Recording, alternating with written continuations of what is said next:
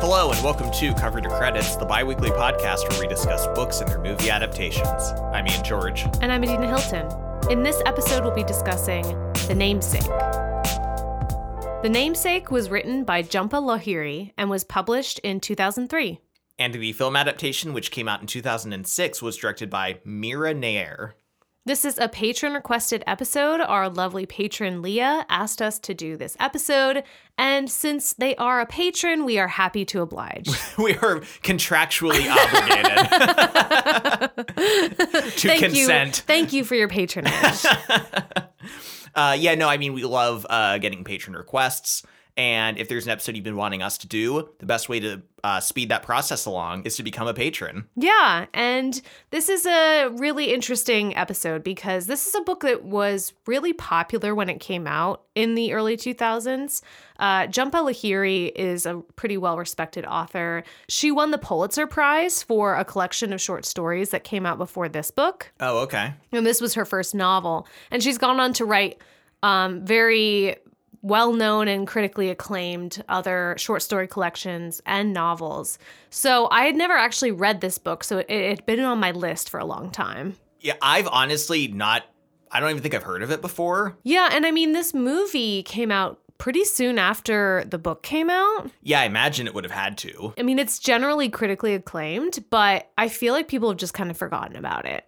Yeah, I mean, once again, like I wasn't familiar with either the book or the film, and the film does have like quite a few well-known actors. I mean, uh, Irrfan Khan, who plays the father in it, and uh, Kal Penn, who a lot of people know from Harold and Kumar Go to White Castle or any of the other Harold and Kumar movies. I feel really bad for him and uh, the actor who play Harold. I forget his name, uh, Cho, I believe uh like i feel like they're always attached to those movies even though they've gone on to have careers outside of them. And this actually this film actually came out after harold and kumar go to white castle. Oh wow. So it's funny see he already had that kind of persona that comedic edge right? So it's interesting he did a more like uh focused kind of drama like this. Yeah and let's get into the story. Uh the namesake focuses on a family of Indian immigrants who come to America. And we start out the story meeting uh, Ashima and Ashok.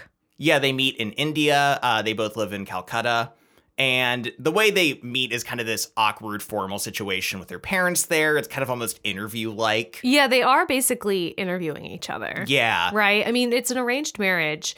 Ashima, the the soon to be wife, does have a decision in it. Yeah. There's like talk later that she kind of consents to this and that she had other suitors and she kind of chose uh, Ashok over everyone else. But marrying him means going to America because that's where he's getting his degree and where he hopes to become a professor or have a job there someday. Yeah, and so like in the film we we get to see the wedding and experience it and then they are quickly packed up and shipped off to snowy ass Massachusetts. Yeah. And this is where the book picks up too. Yeah, they are kind of adjusting to their life here. And I found this part really captivating in the book. Like, this is kind of where the book begins. And it kind of like will jump back to like how they met and their wedding and what's going on currently and just like the culture shock of it. And the book does such an amazing job of making you feel homesick for a place, at least for me, for a place that I've never been. Yeah, yeah. You know, when you're comparing it to like how desolate Massachusetts feels and cold and they don't know anyone versus like the vibrancy of India and the food and the family and the things that they miss. And I think it like really emotionally connects with you early on what Ashima and Ashok are going through. But more specifically, I think Ashima. Yeah, her perspective is really important at the beginning. She's kind of the first person we get to know, and we see her interior life and how she feels about being in a new country. And like you were saying, it really does make you feel how she feels, which is so isolated from a community that she's grown up with her whole life and being in a new place and having to navigate, you know, unfamiliar cities, unfamiliar food and cultures and customs and things like that. Um, and pretty soon after they are married and are back in the US, uh, Ashima gets pregnant and is going to have a baby too, which only I think intensifies her feelings of loneliness because this is a very family centered experience, right? She wants to be among her mother and father and siblings and family. Um, but she's not. She's all alone. Yeah, she's just kind of in this sterile hospital room and you know ashok is just in the waiting room because it's the 1970s and the men aren't like even the men aren't even around they're just wandering the hallways with like cigars and flowers until they're told everything's fine Yeah. but like yeah so they have this baby and we they run into a problem Mm-hmm. because Ashima's grandmother, it's customary that they name the child A family member. A- or a family member, right? But uh, they are waiting for a letter to arrive in the mail that has the mother's names, one for a boy and one for a girl. And they are just waiting, and the letter doesn't come, and then the baby's born. And at the hospital, the the hospital's like, you can't leave without like filling out the birth certificate form. Yeah, it's also really interesting because they talk about how in India, where they grew up, you don't have to have an official name for a child, like their government name. Sometimes until they actually go to school, which would be at like five or six years old. Yeah, they just kind of have like these little pet names for them, right? Yeah, and we're told in the book about this distinction between a good name and a pet name. The good name is the official government name. The pet name is the name that your family gives you. And it's really interesting because we hear too that like Ashima has never called Ashok by his like government name.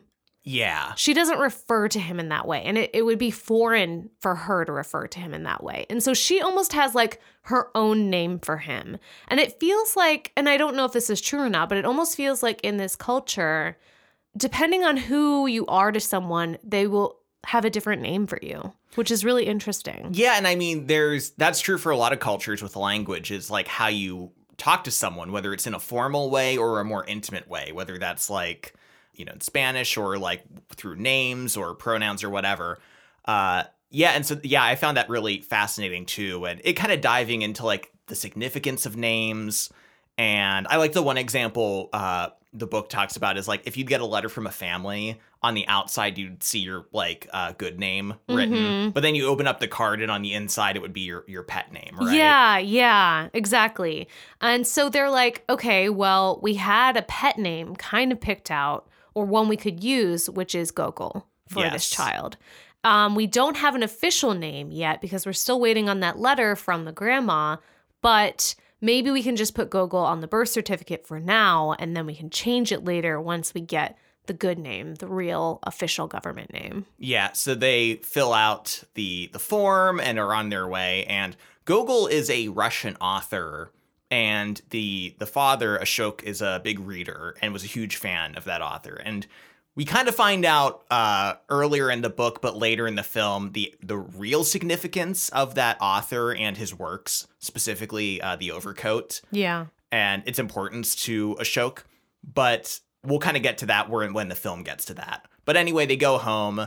Uh, Ashima quickly is hit by, I think, a combination of like just regular depression, but also postpartum depression. Yeah, I mean, she's raising a newborn by herself without her community around her in a place that she is just so unfamiliar with everything. She has no resources. Her husband is, you know, loving and supportive, but he's also a product of his time and culture, right? He's not super involved. Yes. Uh, but I do like reading as time goes by. Ashima, you know, begins to kind of like go out more. You know, she kind of begins to feel more comfortable, uh, not only raising a kid, but in the community. And they kind of slowly meet more and more people, more and more Bengali families and couples, and kind of like slowly build this community around them. Yeah, they build their own network and they are start off in Boston and then eventually Ashok gets a professorship in a small town.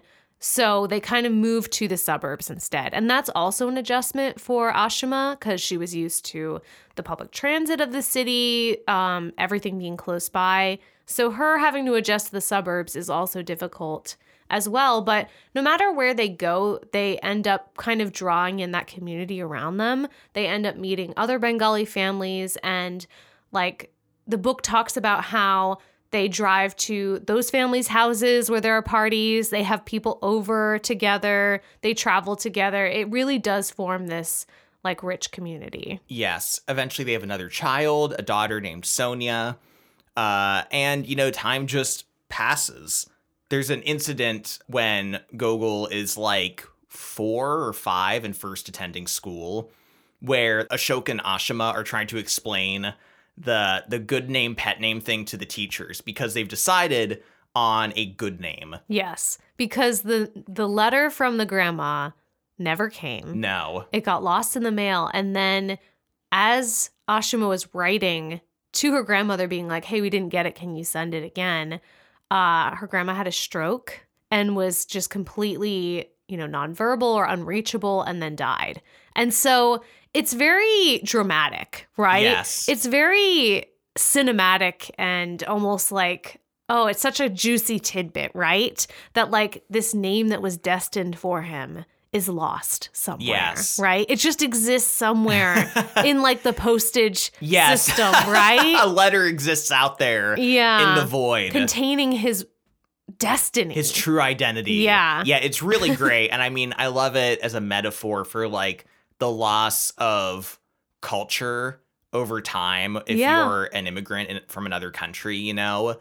Uh yeah, I mean it, it's a really great kind of um setup for this story. Something to kind of like anchor the story of an immigrant family and specifically the child of immigrants, right? Mhm. This idea of a lost name yeah. but the parents still want to do the the good name pet name so they're like gogol is his pet name and we've decided that uh Nikhil will be his good name Yeah. and that they kind of came to that conclusion because uh the author gogol what's his his first name's Nikolai. nikolai hmm Or Nicholas. Yeah. yeah. and there's some other connections there. So they're like, yes, we love this name. Uh, except Gogol, who hates it. and the teachers are like, do you not want to be called this? And he's like, not really. And they're like, okay, I mean, we don't want to like call you something that you hate. So they just send a letter home and are like, we're going to call him Gogol. Yeah, he wants to be called Gogol. This is too confusing for him.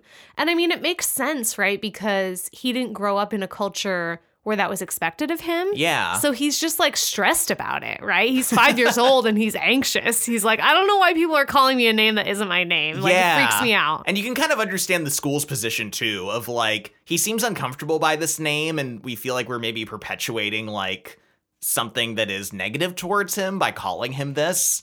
Uh, and the parents are just, you know, Ashok and Ash- Ashima are just like, I mean, whatever. We're in America now. If you want to be Gogol, like whatever, it's fine. We don't care anymore.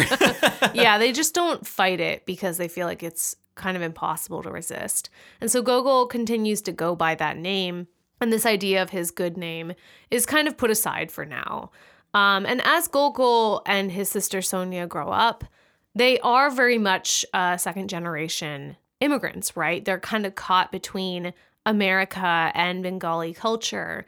Their family goes not a lot, but often back to India to visit family. And so they're always traveling back, but I think, you know, they feel uncomfortable when they're there. And then the two of them, Gogol and Sonia, really seem to reject a lot of their parents' customs and traditions to find the like Bengali extended family that they've kind of grown in America to be like annoying or boring or loud and obnoxious and to want to cling to more American traditions like having Christmas, right? Yeah. Eating American foods and doing American activities a lot more than the traditional ones of their family. yeah, their families enroll them in like certain classes and activities that are more uh, traditional, you know, to their culture. But the kids are kind of just like, I'd, I'd rather be at T-ball or I'd rather be at like dance lessons or something that is like more relevant to them in their age, like in the US, right? And you kind of like really sympathize with both the parents and the children in this situation. Yeah. like to the parents like this is like where they come from. This is their heritage their culture and their lives and they want to share that with their kids. But like the kids aren't surrounded by that. So it feels so secondary. It feels so like removed from them that it's like why should i care about this? Like okay we go there like once every 3 years to stay for a while but like that doesn't matter to me Yeah. Yeah. And I mean, I think they talk in the book about how even the children of like that extended Bengali family and community that they have in the US. Like even those kids are on the same page with like Yeah, Gogol and yeah. Sonia. Like they're all kind of like, uh, our parents are so annoying and weird and do all this like crazy stuff. Like we just want to go play basketball and smoke weed and like watch American movies and listen to music and things like that. you yeah. know? I will say that, like, I think in some ways, Gogol, as he enters his teenage years, like, this feels like his entire identity and personality, and kind of in a negative way, to the point where, like, he just feels like a moody, kind of annoying teenager. So moody. so moody and so annoying. And like while on one hand I sympathize with like how he feels about like his family and his culture, on the other hand, I feel like there's not a lot of nuance to it and and I mean this this book is kind of capturing a large stretch of time, right? So I guess it makes sense that like it would kind of like paint like oh the teenage years is just rejecting this It's all a wash. yeah. But on the other hand, like at one point in the book, they spend eight months in Calcutta. Yeah. They go back to India and spend eight months there with family in this area. And the book kind of like, I don't want to say glosses over it. It's only a couple pages. it's not very long. And he just kind of seems like annoyed about it. Yeah. So he spends eight months like not absorbing any part of the culture. Yeah. Making any friends or having like new experiences that are significant. He walks away with nothing. Yeah. And I'm sorry, but like, no matter like how you feel about like your family's culture or heritage or where you come from, like, I feel like there has to be something you would get from that experience, right? Like, there has to be some kind of like middle ground nuance there Mhm. of like, even if you're not like caring that much about like, oh, this is where I'm from, like, certainly like, oh, wow, but it was really cool. Like, I liked these things and I liked these family members. Or even just the um the interesting experience of like being racially profiled in America, Yeah, right? And then maybe contrasting that with being in an entire city full of people that look like you, right? But, you're also American though, and so you're how being that plays yeah, so you're kind of being judged in that city for not being Indian enough, and then obviously in America you're not American enough. I don't feel like we had that back and forth no. with this character at all. It was just him being grumpy in India and being grumpy in America, like the same amount of grumpy all the time. Yeah, like I almost felt like there were a lot of portions of the book like this where I felt like this could be a huge chunk of the book, you know, like him in Calcutta among family, like discovering this new idea of life and culture and things that he's never experienced or felt before. Or like insights into his family, into his parents, you Yeah. know? the film trims this portion down to like I mean, it's not like that long in the film either, but like they say they, they're only there for three months. Yeah.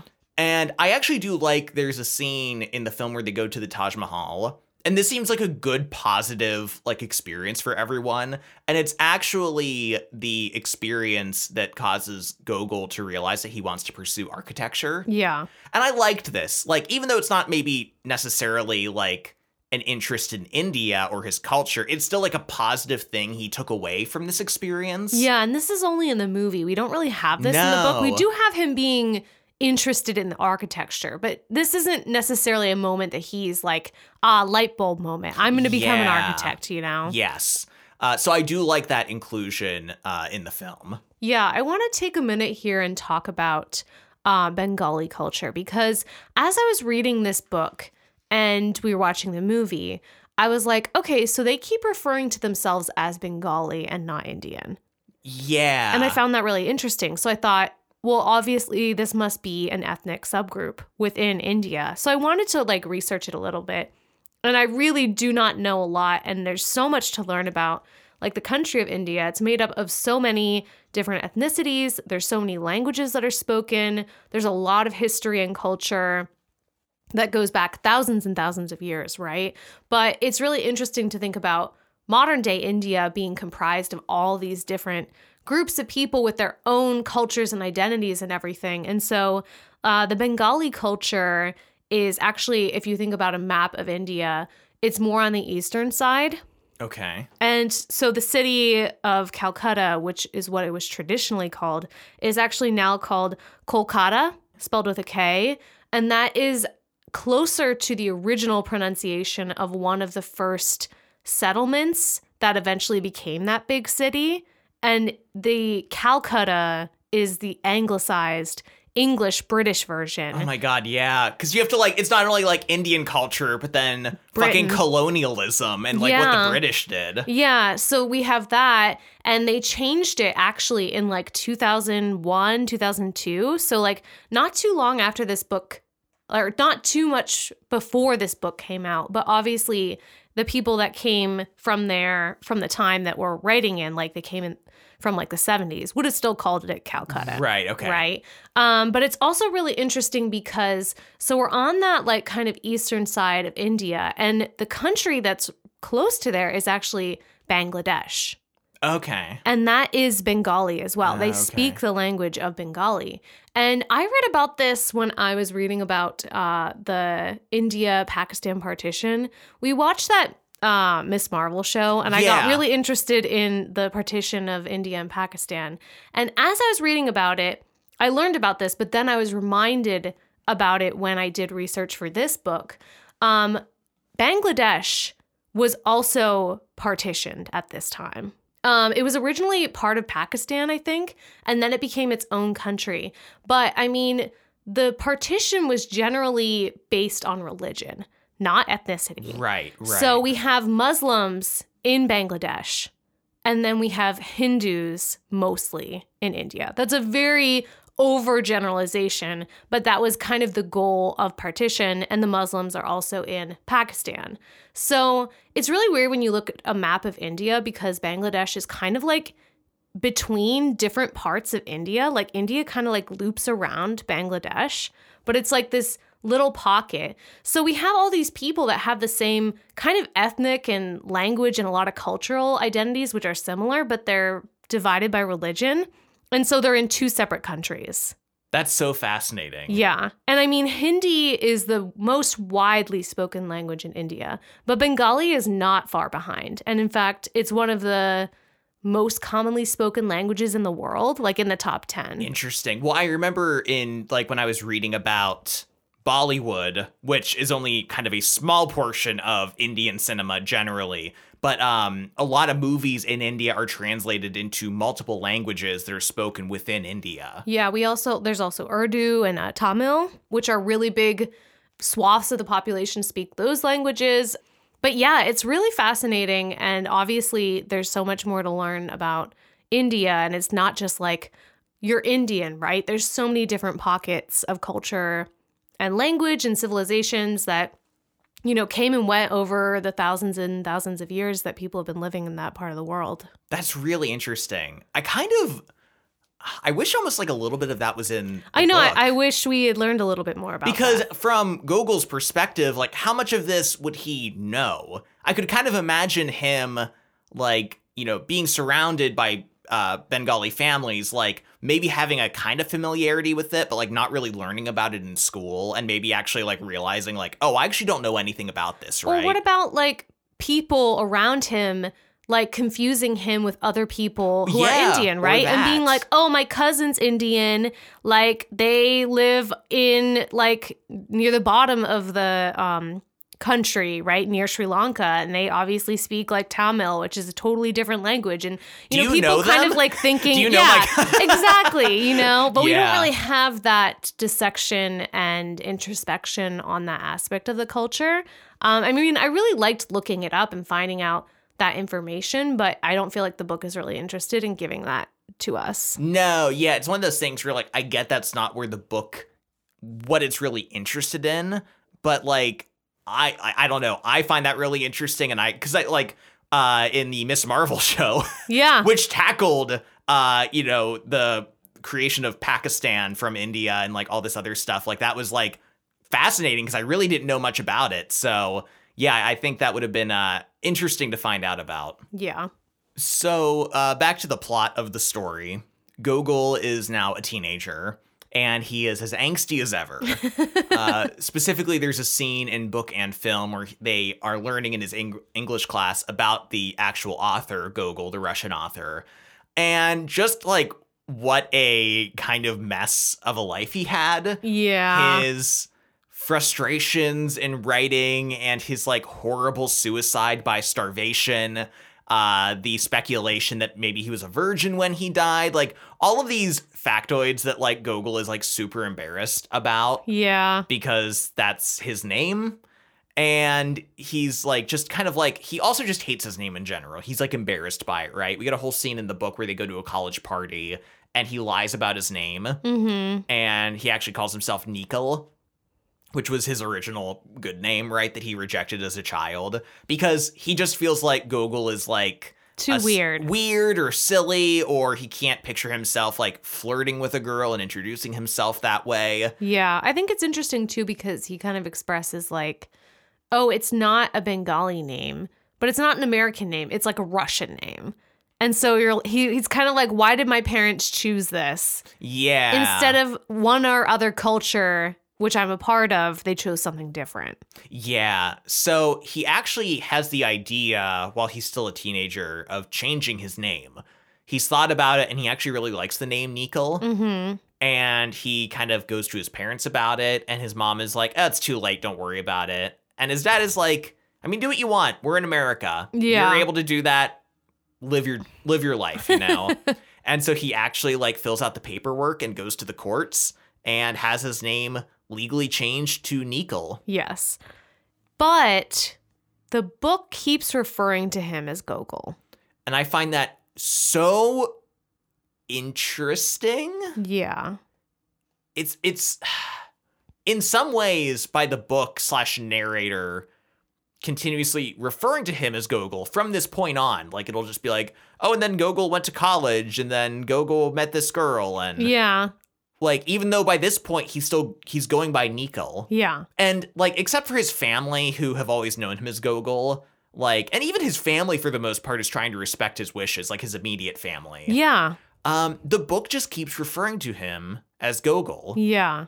And in some ways, it feels like it's just totally invalidating his entire stance. Yeah. And considering by the end of the book, he doesn't necessarily go back to that name, Yeah. I'm a little confused why the book keeps referring to him that way. Unless we're meant to imply that he will eventually go back to that name, or that name is like very essential to his core, even if he's temporarily denying it.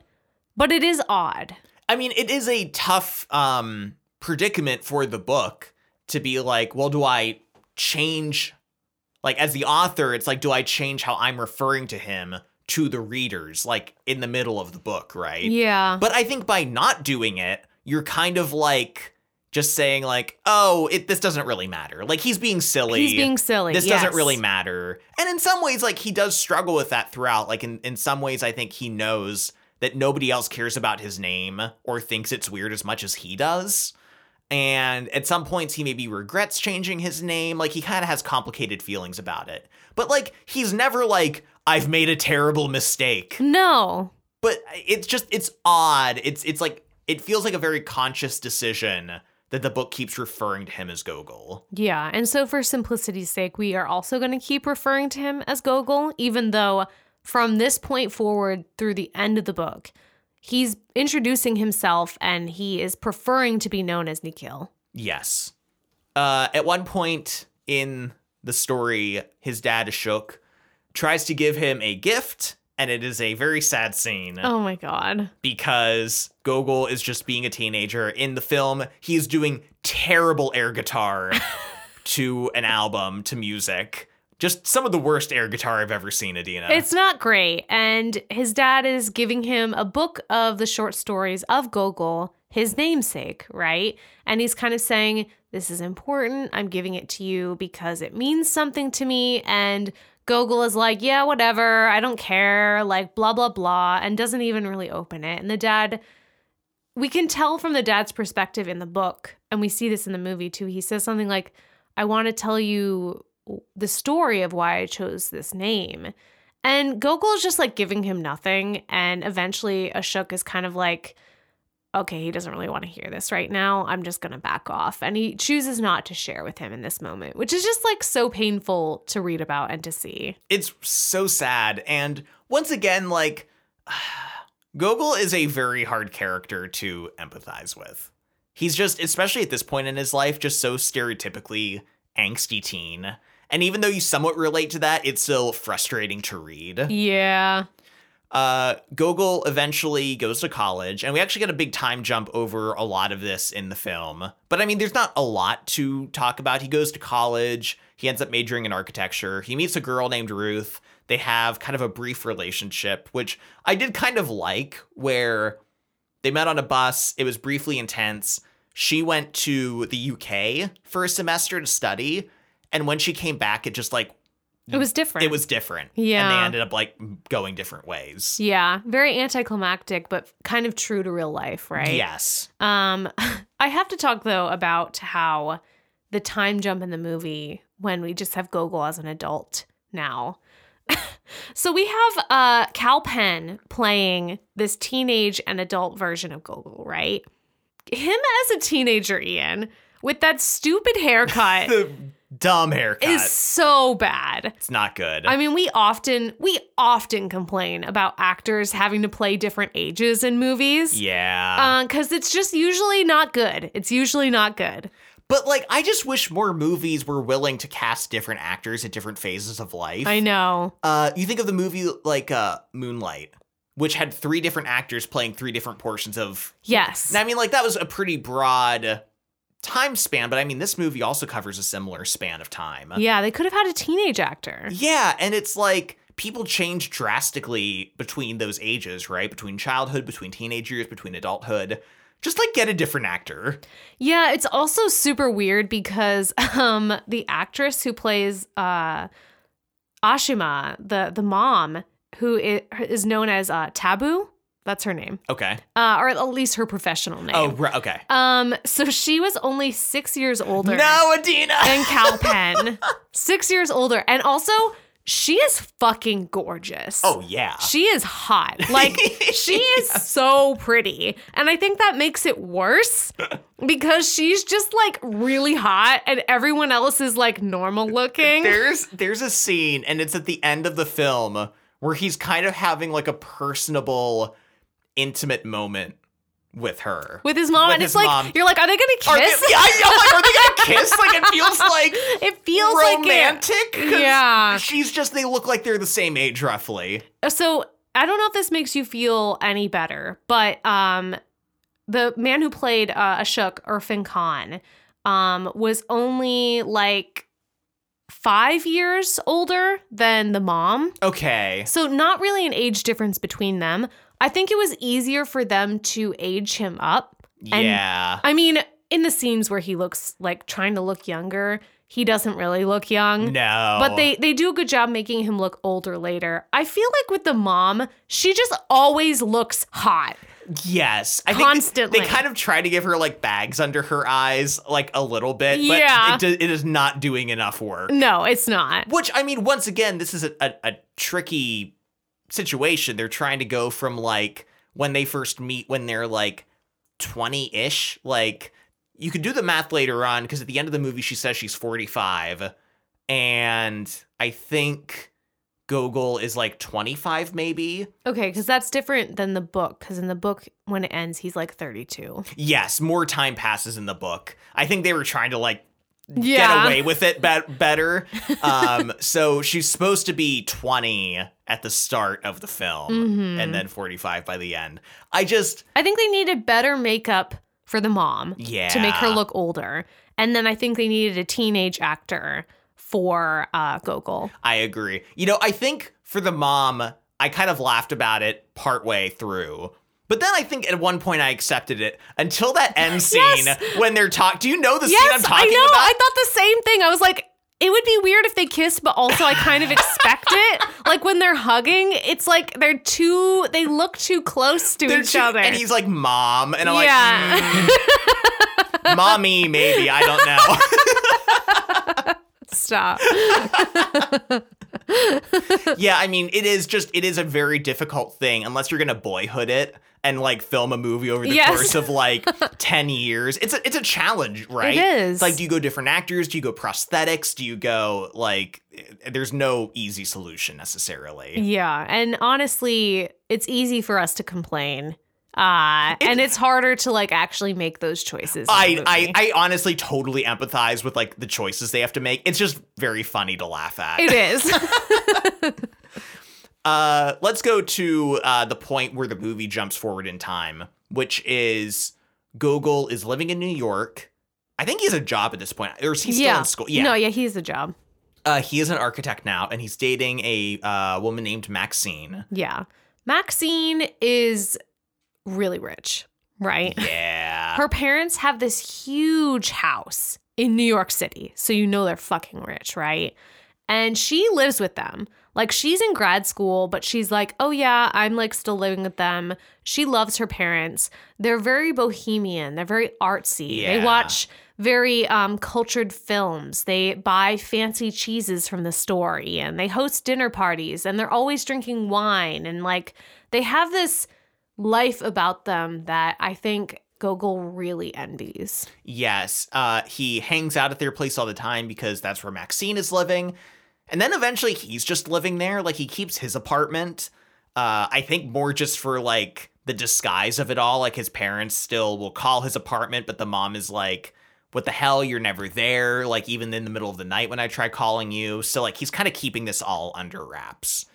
Once again, though, this kind of leans into the idea of like, at least specifically in the book, a lot of this is framed as a I don't want to say retaliation or comparison to his upbringing, but that's kind of what it always relates to, right? Like, oh, like they have dinner parties, but when they have them, like they're walking around and chatting with people. Whereas when his parents hosted dinner parties, it was all about like they're always in the kitchen and making sure everyone's like uh, taken care of, right? And they're never like able to enjoy themselves. And they're and and yeah, and talking about like, oh, they have like conversations about art and culture and like politics and it's very like highbrow versus my parents who are always like gossiping about all the people in the neighborhood and like yeah. you know he's very much and and he also notices like oh maxine's parents act so in love they're very affectionate with each other whereas my parents like don't show any affection and he's very much like it almost feels like he's just making not just noticing these differences but judging them right yeah. so instead of being like, oh, look how differently we grew up and like how our different experiences shaped us, he's more like, this is good. What I had was bad. Yeah, like everything that happens in his life and every choice that he makes feels like it's a response to how he was brought up. And like I think these differences and him like realizing these things is interesting, but I feel like there's no character outside of him being the child of immigrants. And I think it does hurt the story a lot. Like even his career as an architect, We don't get into it. no, like he liked drawing growing up, and then that kind of led to architecture. And he talks about wanting to be at a, a different firm where he has more responsibilities. Yeah, but like I don't feel like you ever know how he feels about it. No. Like he's interested, but like is he passionate about it or is it just kind of like how he makes his living?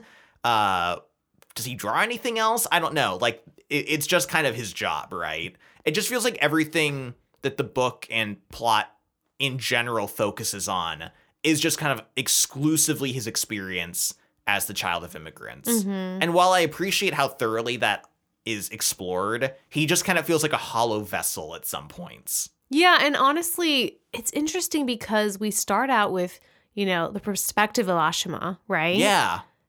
And I actually found her to be a more compelling character Yes. than Gogol. Me too. And it was kind of disappointing when we shifted into Gogol's perspective. First, because he was super angsty as a teen. And I'm like, this is just a part, and then we'll move on.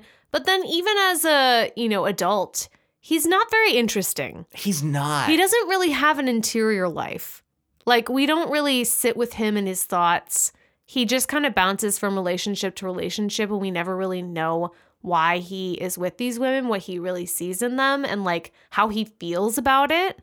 Whereas I feel like all the portions, and we do sometimes go back to Ashima, and I love those parts. We get so much about how she feels about coming to America, how she feels about missing her family in India, how she feels displaced, but also like there are things that she loves about her new country, right? We get so much of that from her. And I just feel like, honestly, it would have been a better story if it was just from Ashima's perspective. Yeah, like what her and Ashok have to go through as immigrants is like very compelling. You feel a lot of sympathy for them. I liked reading about them kind of like overcoming these challenges and just like adapting to their lives and kind of like how they feel caught between two cultures, right? And I think like their situation and struggles feel so compelling and real that when you get to Gogol and he's like, "Oh, I hate my name."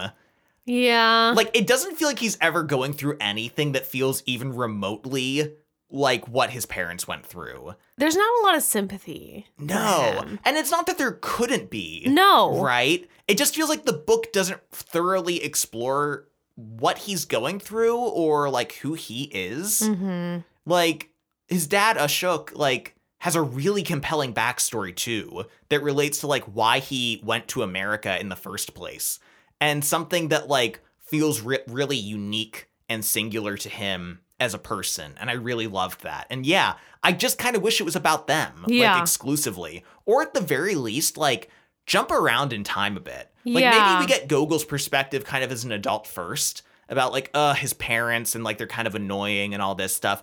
And then maybe you go back to the parents' perspective and you're like, "Oh shit, they're people too and like they had struggles, Yeah, you know?" yeah. And kind of like enlighten you in that area and then go back to Gogol. Like I think even like structuring the book differently could have worked. That's a good idea. But when you start off with like the struggles of Ashima and Ashok, it's such a drop off to It go. To- Honestly, he kind of sucks a little. he he really does suck, or at least I don't think the story adequately allows you to sympathize with him. yeah, You know, agreed. Let's talk about the part where Maxine comes and visits uh, Gogol's parents. They meet, and it's very awkward, right? this was like my favorite part in the film. I think yeah, because I think like the nuance of it was really subtle and well done. Where like she enters the house and calls his mother Ashima, and you can immediately tell the mom is like, "What the fuck did you call me?" yeah. I mean, honestly, as an American, I would never call the parents of my partner meeting them the first time by their first name. No. Like, I would start out saying, you know, Mrs. Whatever or ma'am or something, right? And then they can be like, oh, call me Carol or call me whatever, Yeah, right? Like, yeah. I would never start off that way. And so, honestly, I kind of get it, right? I, I do a little bit too. Uh, and like she hugs them, which feels like a faux pas. And I think just like it's so kind of like awkward and kind of in the background but prominent, you know. Uh, I think that scene's done really well. Yeah, agreed. And they kind of get to know each other a little bit. And then this is where in the movie, the dad tells him an important bit of information. This happens a little bit earlier in the book, but essentially what happens is the dad is like, listen, I've been meaning to tell you this story for a long time, but it never felt like the right moment. I wanted to talk to you about why I gave you the name Gogol. This has kind of been hinted at at the start of the film, and we get this story just like early on in the book. But he tells him about a time that he was traveling in India by train to go visit his grandfather. And the train derails and crashes. And he had been talking to a man on the train who at one point lived in London and was back in India because his wife hated London. But he was like, You're a young man. You got to travel. You got to see the world. Like, you know, before it's too late, before you regret it. Like, there's so much out there to see, right? Yeah, And Ashoka's just like, eh, I'm not really interested. He's like, I like my books. Got to get back to my Gogol. I'm reading Gogol on the train. and so when this derailment happens, he was holding the book and he survives the crash. But as they're looking for survivors, like he has no strength to call out or even like raise his arms or anything. All he can do is very weakly flutter his hands, which are holding the pages from this book, right? And someone happens to see the pages moving, and that saves his life because otherwise he probably would have just succumbed to his injuries, right? They probably wouldn't have found him in time. There were so many bodies in that train. And so he owes his life, he feels, to Gogol. Yeah, so it's like not even just him liking the author and his work. It's like this really personal story and how this book happened to save his life. And I think Gogol is like Oh my Stunned. god! Like, just uh, can't even believe it. Like, can't even imagine that his father went through something like that. And in the book, uh, Ashok has a limp, and Gogol just thought it was like from football or something. Uh, but like he finds out that the limp was from this accident. Yeah. And I think this is like a real, like, kind of a wake up call uh, for Gogol. But then again, it's like Not. not because I don't know how exactly this changes things.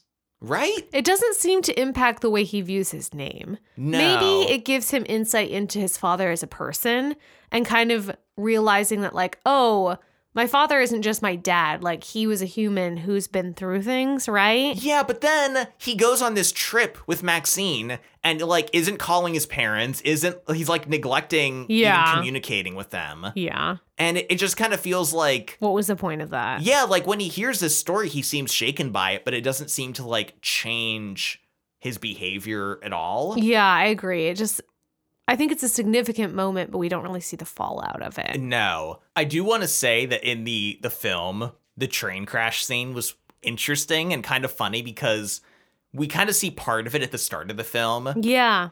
And when the tr- when the train crashes, it looks so hokey. Yeah. It looks like in an old Star Trek episode when they get hit by something and everyone just jumps to the left and the camera tilts. You know, like you could just tell, like pe- like the actors were just throwing themselves, like oh no. But then when we revisit it later in the film, there's the scene of like the wreckage of the crash and people like looking for uh, survivors and bodies Yeah. strewn around, and that part looked great. Like that looked so good that I was like, how is it so hokey in that one moment? But then they had like the budget or production to like do the aftermath. It was just kind of like odd to me, but funny. Yeah. So after this moment, you know, Maxine meeting his parents, finding out about the origin of his name and his father's, you know, accident, he goes on vacation and then his father ends up going to Ohio to teach for a certain number of months. And so his mom is staying behind in what they're in Massachusetts? Yes, yeah. Okay. And so they're separated for this time, and things are like okay. He comes home every couple weekends to see his wife. They call each other a lot. And it's interesting because I feel like the movie definitely makes a point to show their love for each other a little bit more than the book does. Yeah, I feel like the movie is continuously kind of checking in on them, which I really liked. Like, there's a scene when they're in India and Ashok is like awkwardly asking Ashima, like, why did you choose me as your husband? Like, what, you know, what was it between us? Yeah. And she's kind of like, you were the best option. And I liked your shoes. I liked your shoes, yeah, Yeah. which, you know, she tried on his shoes outside of like the living room in that scene, which I really liked. yeah. And it's kind of a really sweet, touching moment. And similarly, when he's leaving for Ohio and is at the airport, like he's in the line for TSA or something, and they're kind of like looking at each other, and you can tell like it's a really bittersweet parting, but like it, touching, you know? hmm And I just like that even though they're the way they came together as husband and wife might seem odd uh to us or Americans, you know, that like they did find an intimacy and a love for one another. Yeah, even though we don't have these moments in the book, there's a part later when Ashima is kind of reflecting back on her relationship with her husband and saying, like, she fell in love with her husband through the years, right? Yeah. Not right away. It was it took time, but they like did find love for each other. And I I think it's interesting and I wish they contrasted this more with Gogol kind of dismissing them and being like, "Oh, my parents don't like show affection for each other," you know? Yeah. and kind of showing that like you can have a really deep love for someone and not want to show affection in public because that's not part of your culture, right? Yeah. That doesn't necessarily mean that there's not a deep love. and that relationships are something that like like yes immediate attraction can be like very significant right but a, a lasting relationship is still something that you need to work at right which Yeah. clearly his parents like they kind of like had to do Yeah. like i don't want to say that like the circumstances of their marriage are like maybe ideal No. but like you know they were able to like work on it and come out with something that was like worthwhile for them Yeah.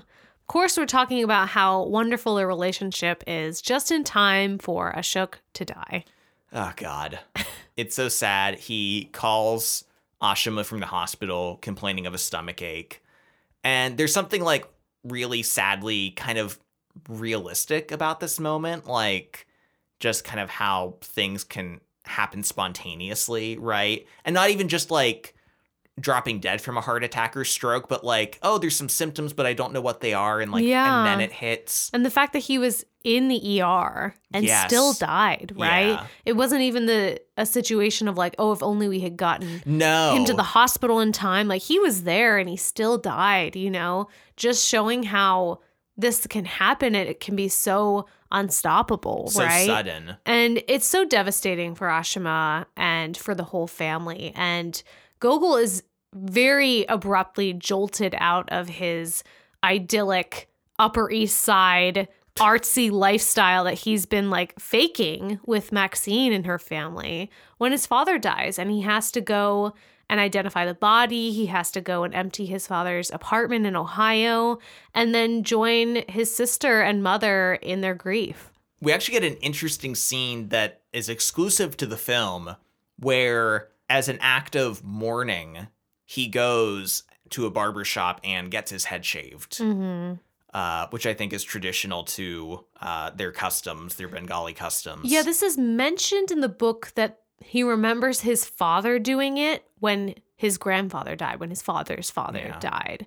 Um, it doesn't say in the book that he does it, but I do think it's interesting and significant to see him do this in the movie. yeah i thought this was a great addition to the film although the music. the music was so it was such an odd it's like choice a rap song. like I in some ways it's interesting. He goes to just like a barber shop, right, to get his hair cut. And like I think the music is oh, what's the I forget. Dia it, it, it's within the scene. It's in the barber shop.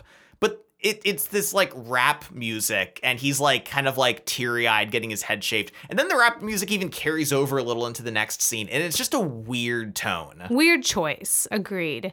Um, there is like a portion of the book though that where they talk about these rituals of grief though, and we like see the funeral in the movie, and the movie also shows us them scattering his father's ashes in India and the ceremony that they prefer perform there. And the book talks about how they traditionally eat a certain diet when you're in mourning for a certain amount of days and how like comforting it was for them. Yeah. And I did want to talk a little bit here about like this idea of having rituals of grief, right? Having something that you can turn to in these times of like unimaginable sadness. Because, you know, I remember when my dad died, wanting to show in some outward way that I was grieving, right? And I find this aspect of like shaving your head. It's very appealing Uh, yeah, I yeah, I because agree. you just want to somehow show the world and yourself that like I'm not okay, mm-hmm. right? And I'm like honoring this person that I'm missing so deeply, right? And so I think in a lot of ways I wish that we had more rituals around grief in our culture. Well, I mean, it used to be that if your spouse died, at least for women, they would wear black for like a long ass time. Yeah. Right? If they were widowed, right? Like in mourning, you would wear black, not just like for the funeral, but like for months and months afterwards, right? Yeah. Um, but like, yeah, no, I, I it's so hard to just move on from something like that and to have this act like shaving your head that's kind of like more lasting. Yeah, I, I I get that. I get the why that might be appealing or comforting in some kind of way. Mhm. I, I do like too in the book and the film, it's really so immersive in the family's culture that it's like just really interesting and it really feels so genuine and authentic, right? Like from the weddings to the funerals. Yeah. Um, it just feels so immersive and real. And it feels like, you know, details weren't skimped. Like you see, I remember during the wedding scenes later that I was like, wow, there's a lot of ceremonies in their weddings, right? Yeah. Like walking in circles, holding leaves in front of your face, like all kinds of stuff, right? But I loved that. I loved those details. Yeah, I think we see more of that in the movie than we do in the book, actually. Yeah, I think the book maybe like mentions certain things, but like kind of more in passing. I mean, it still gives you a sense of um like what do they, they talk about sandalwood paste or something like on their Oh, face yeah, and yeah. details like that, but yeah, I really enjoy in the film getting to see a lot of this. Yeah. Uh, unfortunately, or fortunately, I don't know. Gogol and Maxine's relationship does not last through his father's death. In the book, it just kind of peters out, right? Like he's in deep mourning and Maxine just doesn't understand. And so after a while, you know, they try to make it work, they try to be there for each other, but eventually they just break up. The movie is a bit different. She is psychotic in the film. Yeah. They are at the funeral. They are in the funeral. She is at his house in his room with him. They've just had like a ceremony. And she's like, You can't stay at your mom's house forever. Why don't you come back to New York City with me? She says, Okay, Adina, I was thinking about this specifically. When he when Ashok dies, it is roughly Christmas time. Christmas decorations are outside, right? During this scene, she says, Let's still do our New Year's Eve plans. Yeah. So, not even a month. Yeah. Probably like Less a- than two a- weeks? less than two weeks, I'd estimate. Yeah. And she's like, "Ah, "Could you like stop being sad? what am I going to do on New Year's Eve without you? Like, you got to get over this. Like, you got to get out of your house. You know? Yeah. I'm like, are you crazy? It, she is so unsympathetic and annoying in this moment in a way that like just it felt like unnecessary, right? She says, What do you want from me?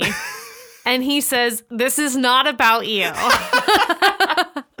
I mean, this scene is deranged. it's cr- I think it's it nuts. I don't think it makes sense to have it in this movie. I know they need to break them up. Yeah. But like this is just not realistic. I don't think I mean some people would act this way, but for the most part, people are not going to act in this way on the day of the funeral. No, you're not at the funeral being like, okay, like Get let, let, it. let's let's move on. Come Yeah. on, let's wrap this up.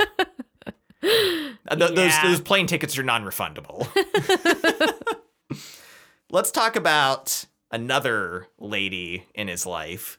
A- uh, some time has passed after his father's passing, and Gogol's mom actually suggests like maybe you should call up Maxine. Like it was a tough time. Maybe you should two should make it work. And he's like, mm, No. not sure I want to. And she's like, okay, well, why don't you call uh, the daughter of these family friends of ours, uh, Moushumi? Yeah. And he's like, I don't want to be set up. And the mom's like, she lives in New York City too. She just went through a breakup. Like, you should call her up. Come on, come on. Kind of keeps nagging him. And eventually he does meet up with uh, Moushumi. And we had a scene in the movie of her as like a teenager, which is like Real bad. real bad. Um, and we get scenes in the book where she's in them, and he also kind of flashes back and remembers her in them. But they meet up, and they both have, you know, a lot of common history. They kind of grew up together, even though they weren't friends and didn't hang out a lot. And so they have not just a shared culture, but also kind of a shared past. Yeah. This is at least the angle that the book takes that coming from similar backgrounds from similar families there's just, just there's just kind of an ease Yeah. right to their conversation like she knows about his name change and like their families and like it's just easy right because of their their backgrounds the film is so goddamn horny Oh my God. This is so weird. it's so it, i cannot even begin to figure out what the way they've like styled her is like a sexy, frizzy, eighth grade librarian chic chic, and she's like but like in a porno. Yes, it's very porno. Yeah. Like a costume. Like not even fashionable, like a like a costume. And the way she's like sitting, I mean the chairs are weird. They're like really deep or like the bench she's sitting on, but like her She's lounging. her legs are tucked in. She's smoking. and then like from Gogol's perspective, like he keeps staring at like her neck and her legs. Fishnet Her stockings. fishnet stockings. and- yeah, and the glasses are like weirdly down her nose, Yeah. which like is also makes her like simultaneously frumpy and horny at the same time. Oh, these are my readers. yeah. I'm like, what's happening? I'm so confused. it's such a weird tone. it is. It's really bizarre. Uh, like, and so drastically different from how the book. Yeah, the book describes her as being sexy in a way, but also being kind of like quiet and like to herself, right? And intelligent. Yeah. And, like, they have good conversations. He's just so fucking horny in the film. and we have like one scene where they're like making dinner together and then they go to the bedroom to have sex. We get like a full nude back shot of her, which Yeah. I don't. butts, Butts. butts, I guess. And then it is like a smash cut to their wedding. and I'm like, her? Yeah. She's the one that you are marrying? Here's the thing, Ian. We never really get an examination of why they're getting married. I mean, the book kind of tells us, like, oh, their families were both really happy about it, so they decided to get married. But, like, we don't ever hear about how Gogol really likes her, right? Or, like, what he, why he decided to propose to her. You know, he's kind of like, oh, we just, everybody expected it. And like, yeah, I can see him doing that maybe in reaction to his father passing, but he never, we never even have that thought in his head. He's never like, I wanted to settle down. My dad dying made me realize how life passes and I needed, I wanted to like live my, you know, we don't get any of that. Because it is interesting that like throughout the book, uh, he's dated just like white American girls, right? And whether that's like a re- retaliation thing or not, I don't know. But like he's very American, right?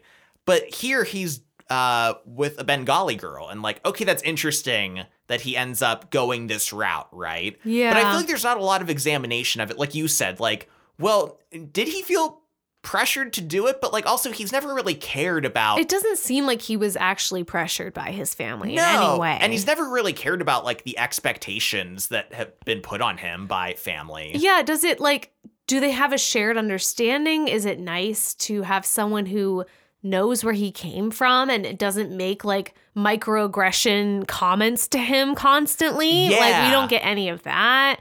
I don't know. And it also feels like Moushumi doesn't really identify very much with her Bengali heritage either. No. She's um getting her PhD in French literature and is fluent in French, has lived in Paris, and by the end of the book has moved back to Paris, right? Like she doesn't feel interested in that Bengali heritage. So it's not even like they bond over being Bengali together. Yeah, like let's go back to our like kind of traditional No. idea of marriage. I like mean they have Bengali. it they have the traditional wedding, but it doesn't feel like their lives are traditional Bengali in any way. No, no, not at all. Uh, we also get a I once again like I felt like this movie was mostly grounded, And then there were horny parts. and then the, it just got weird and horny for like a certain stretch of time, and characters were just doing things that felt absolutely crazy to me. like this uh, honeymoon sexy dance. they are like being playful next to each other like oh like should we like meh, meh, meh, meh? and then she's like no let me do a dance and he's like oh i'll mimic you And then they're both dancing. and then they're like And then they're fucking. and then they're yeah having sex And i'm like what it's so awkward. and I, like i think part of it was just the way it was filmed like okay it's their honeymoon and maybe they're just kind of like being a little silly Yeah. like you can do that in a way that like is normal but somehow the way this movie filmed it i just sat watching like slack so uncomfortable. yeah being like what is happening in this scene right now It's not good. Yeah, and they're they're married for like a year. don't worry it doesn't last very long at all they're married for a year, and we already hear about how unhappy Moushumi is. She's like, "Uh, I have to be a traditional wife. I have to be a good Bengali wife." And I'm like, "In what way?" yes like okay not to like shame her because like yeah girl like go off. If you want to go to paris live your dream. Like you don't need to be married. But she's like complaining like oh i have to be like this traditional good bengali wife and all these expectations. And i turned down the fellowship that i got in paris and like he wanted me to change my name and I decided not to. And like, uh, I have to like cook and stuff. And I'm like, you don't do that though. First of all, you never even told him about the fellowship. Yeah. Like maybe you guys could have had a conversation about that, right? Second of all, yeah, he did want you to change your name, but when you said no, he respected your decision.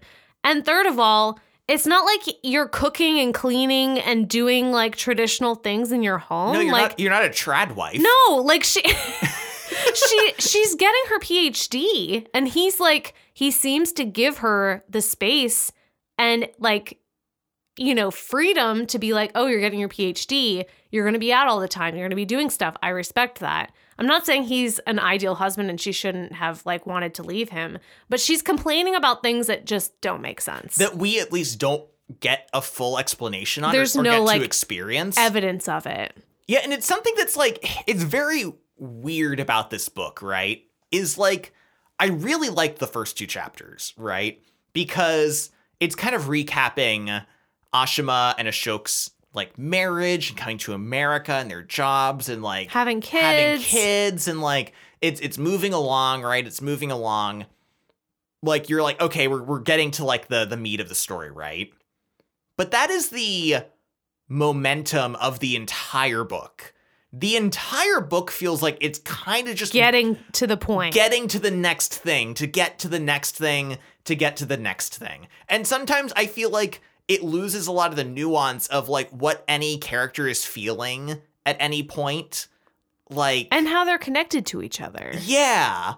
Like we just jump around, you know, here with different characters. Like we get some of Moushumi and like what she's feeling, and you know, Gogol and what he's feeling, but not a lot about them together and what they're experiencing. And like it doesn't seem to have a narrative thrust. And it's so hard to describe and to put into words. But there have been so many books that I've read that are somewhat similar to this in certain ways, like books that are about about the immigrant experience, books that are like multi-generational family stories, right? That just kind of have more momentum than this did. Yeah. I just felt like like you said it was just kind of like and this happens. And then this thing happens. And then this thing and it's not really taking you anywhere. You look back at the end of it and you're kind of like, "Oh, I guess we're we just stopped." Yes. And like at some points it would it would settle into like maybe a scene between characters of dialogue. But even that just kind of fluidly would transition into like some recapping of like, oh, and then these were the kind of things that they did, or like this is what was going on in their life, and these people were here, and uh, like, and it's really hard to figure out if this is a problem of the writing style or just the plot slash characterization. Yeah. Is this kind of like inherently an issue with the writing style and how it just kind of keeps, like you said, the momentum just kind of keeps, it's unrelenting and just kind of keeps pushing forward? Or could you have still had all the characterization that for us would have made the book better within this style? I don't know. It's hard to parse out like what is causing me to feel this way. It really is, but I just know that the feeling is there and that I did feel like this book was pretty slow. Well, and like we're getting towards the end, and he's like he had one relationship that fell apart. Okay, it's actually his second in the book, and now he's on his third relationship, and they're married. married. And now we're already like a chapter later watching it disintegrate. Yeah, we don't even get to kind of settle into any of this before it's moving on. Like I kind of wanted it to just, like you said, settle in one point in time to really examine how the characters were feeling in that moment, right? Yeah. Which is why I feel like way back when he's in high school and went to India, uh, like, okay, what was his experience there? Be What like, if we could have lingered there for a while? yeah, like I felt like that could have been really interesting and exploratory of his character and the themes of the story, but it's just kind of more interested in continuing. Yeah, either way, uh Moushumi decides to cheat on Gogol Yeah. one year into their marriage. Uh, I for, do you remember the name in the book? His name is Dimitri in the book. Dimitri. in the movie, it's Pierre. Pierre, the most basic ass French name you could ever pick. It's like, I don't know, he's French. Pierre? Who cares? and the way she um slips up and reveals this information to Gogol is they're on they're waiting for a train. They're discussing where they should go on a trip. And she says, "Oh, well Pierre says it's really beautiful this time of year." And he's like, Who's Pierre? And she just says nothing. She just name drops him. Yeah. She's just like, "Oh, Pierre." And I'm like, "What are you doing?" like it is I think in the book if you read it, you could maybe not Notice as much. notice or think it's silly, but when you watch it in the film and she just casually mentions And then he's like, Who's Pierre?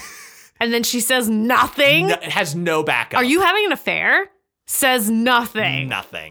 I mean, maybe it's one of those instances where like she secretly wanted to get caught, Yeah. but it just comes across as like very funny. Yeah. They get divorced. Yeah, she's a line in the film, maybe it's in the book too, I can't remember, where she says, "Maybe it's not enough that we're both Bengali." Yeah.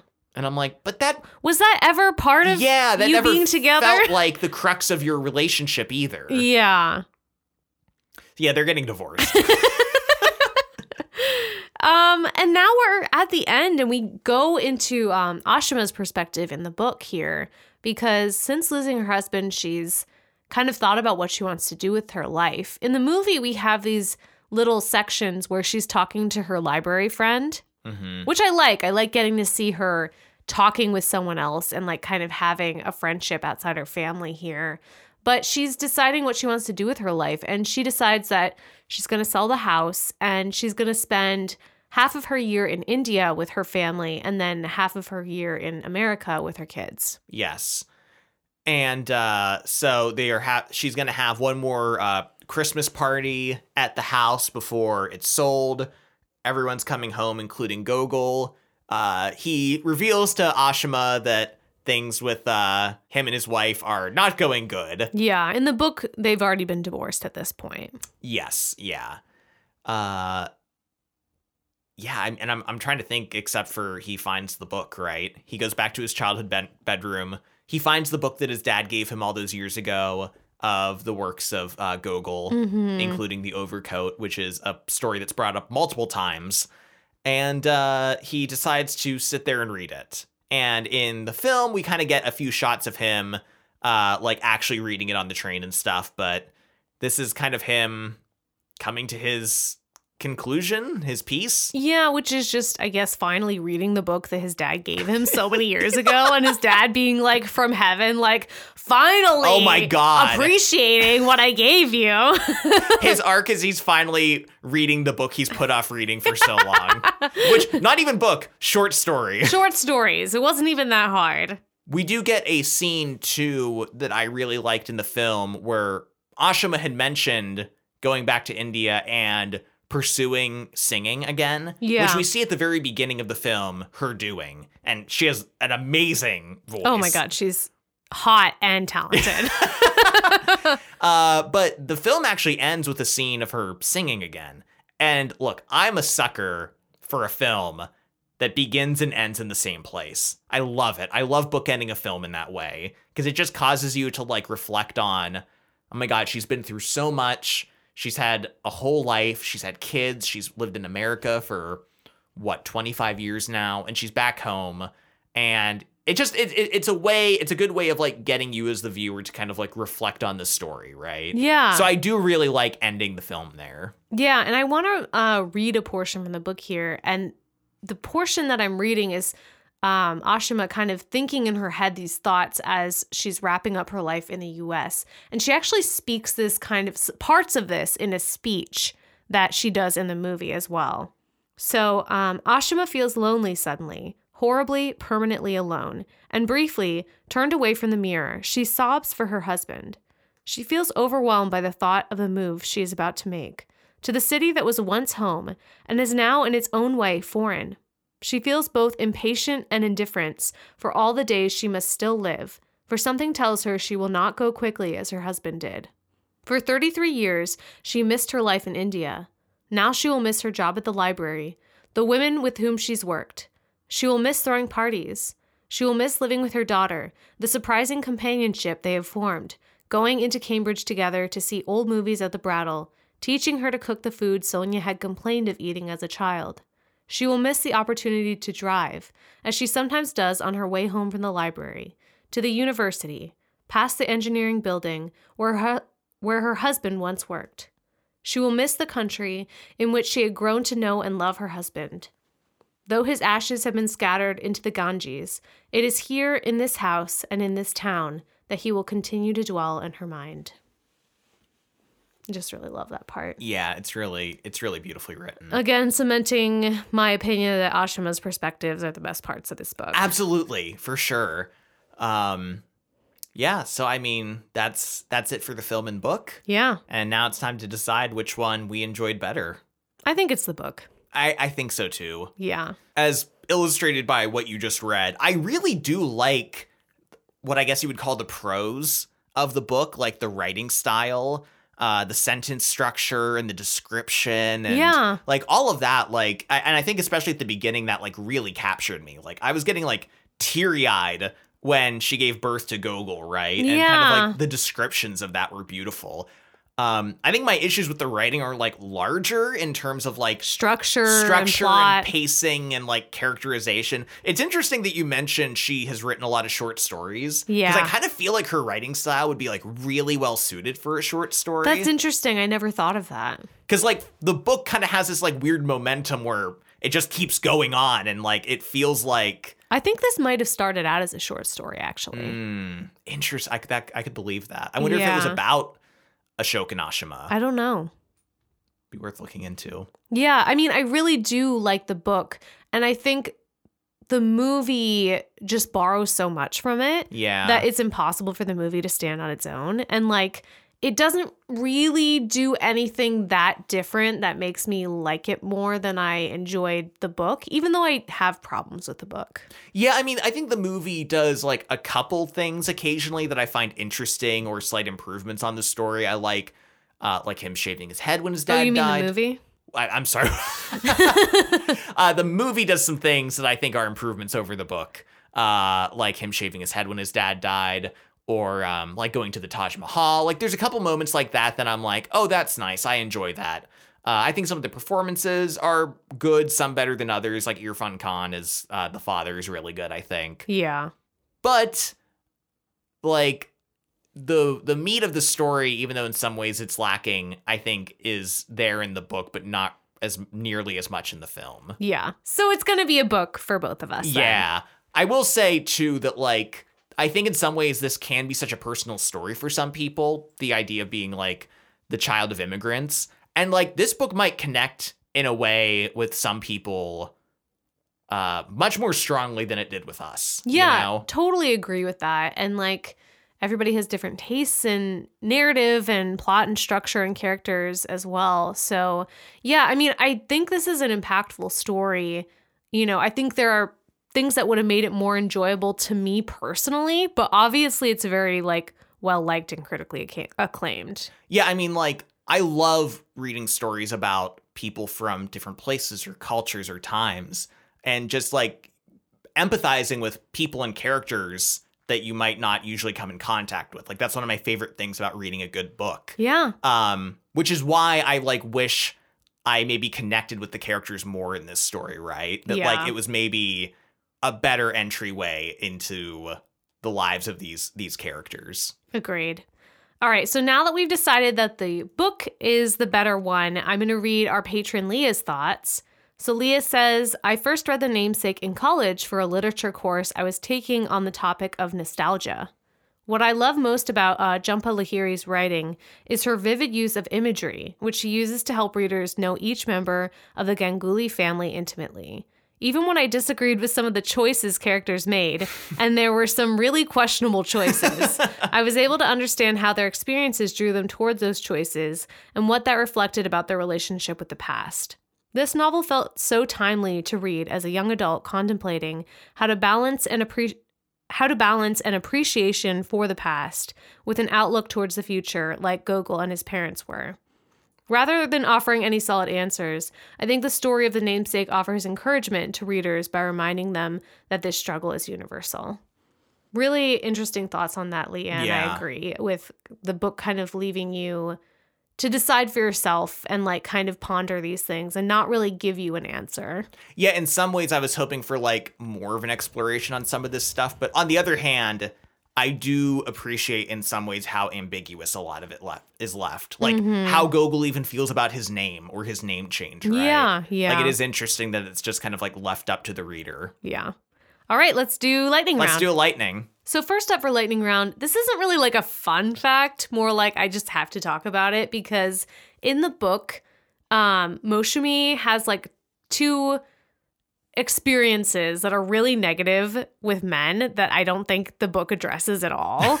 Yeah. the first is her ex-fiance, which she has this relationship fall apart right before she gets with Gogol. Um, who ends up hitting her in the street oh god, that's right. and then the second is when she starts having this affair with Dimitri in the book, Pierre in the movie. She remembers how when she met him, she was 17 and he was 27. Mm-hmm. And they were on a bus together going to like some kind of march in Washington. And they were sitting together and he pretended to be asleep and then started to try to put his hand up her skirt. And he like unbuttoned her skirt a bunch and then just stopped and then was like, You're gonna break hearts someday. And I'm like, uh, Predator. Uh she was into it though, Adina, so it's totally fine. Really weird, bizarre. Just had to mention it. I don't even know what to say about it other than it was in the book, so I have to mention it. It existed. Uh, I have one thing to mention about the film, which is in the scene when Ashima gets the phone call or calls the hospital and find finds out about Ashok's death. The woman she is talking to on the phone sounds like a goddamn robot. oh my gosh, it's so cold. And I get that that's partly like what they were going for. I think like kind of the sterile quality of like being told like horrible news like that. But she was so it like she sounded like, "Oh, I'm sorry. We could not reach your party." Like like that kind of operating like uh, she's like, "Oh, I'm sorry. Your husband passed away at 5:35." And then when there's a pause, she's like, "Hello?" Yeah. and she's like, uh, will you be in the Cleveland area around like and like every line delivery, she sounds like a fucking robot. And Oh I'm like, God. it's too much. It's, It's too much. too sad and weird and I don't like it. Yeah. Uh, next for lightning round, I just want to mention a couple lines that were very funny to me in the movie. One is when we're meeting uh, Moushumi for the first time when she's like the ditzy teenager. And she's just moved to the US from uh, England with her family. And she says, I detest American television. and there's a funny part later where both Gogol and Sonia quote that line when the mom wants him to like meet up with her Oh yeah. which I thought was really funny. And then there's another line later when Gogol and Sonia are in India with their family, and Sonia is complaining about it. Gogol starts like fanning her with a fan and is like, Here, have some ancient air conditioning. and I'm like, What is this? Uh last for lightning round. This is something that I have no detailed information about other than what I just read on IMDb. but a person by the name of Lupita Nyong'o was credited as a post-production intern uh, in the editorial department for this movie, and that is the Lupita Nyong'o Oh, wow. Academy Award-winning actress of 12 Years a Slave and other films. so she was working on the film behind the scenes? Uh, apparently. Really? Like, like I said, I have done no research outside. no follow-up. No follow up. No investigation into it. Uh, that is basically the extent of uh, my information. Although I did read uh, that she starred, Lu- Lupita Nyong'o later would star in Queen of Katwe, mm-hmm. uh, which was this same director. Oh, interesting. Yeah, so I don't know what their connection was, if that was a coincidence. Interesting. Not a clue. Yeah, this would be well before any of her starring roles in movies. So Yeah. yeah. I, I'm sorry that you came to this episode with such detailed uh, research notes, and I couldn't even follow up on like the one little tidbit that I had managed to I'll, find. I'll forgive you. that um, wraps up our episode. Thanks so much for listening. We already plugged our Patreon at the top, so we won't do that again. But if you like what you've listened to, um, go ahead and give us a rating or a review. We really appreciate anyone who takes the time to give us a little rating or review. It really means a lot. yes. Uh, you can also find us on social media. You can find us on Instagram, on Facebook, on X, on all that stuff. You can find all those links at coveredcredits.com. Uh, thanks again for listening to this episode, and we'll see you next time. See you next time. Bye. Bye.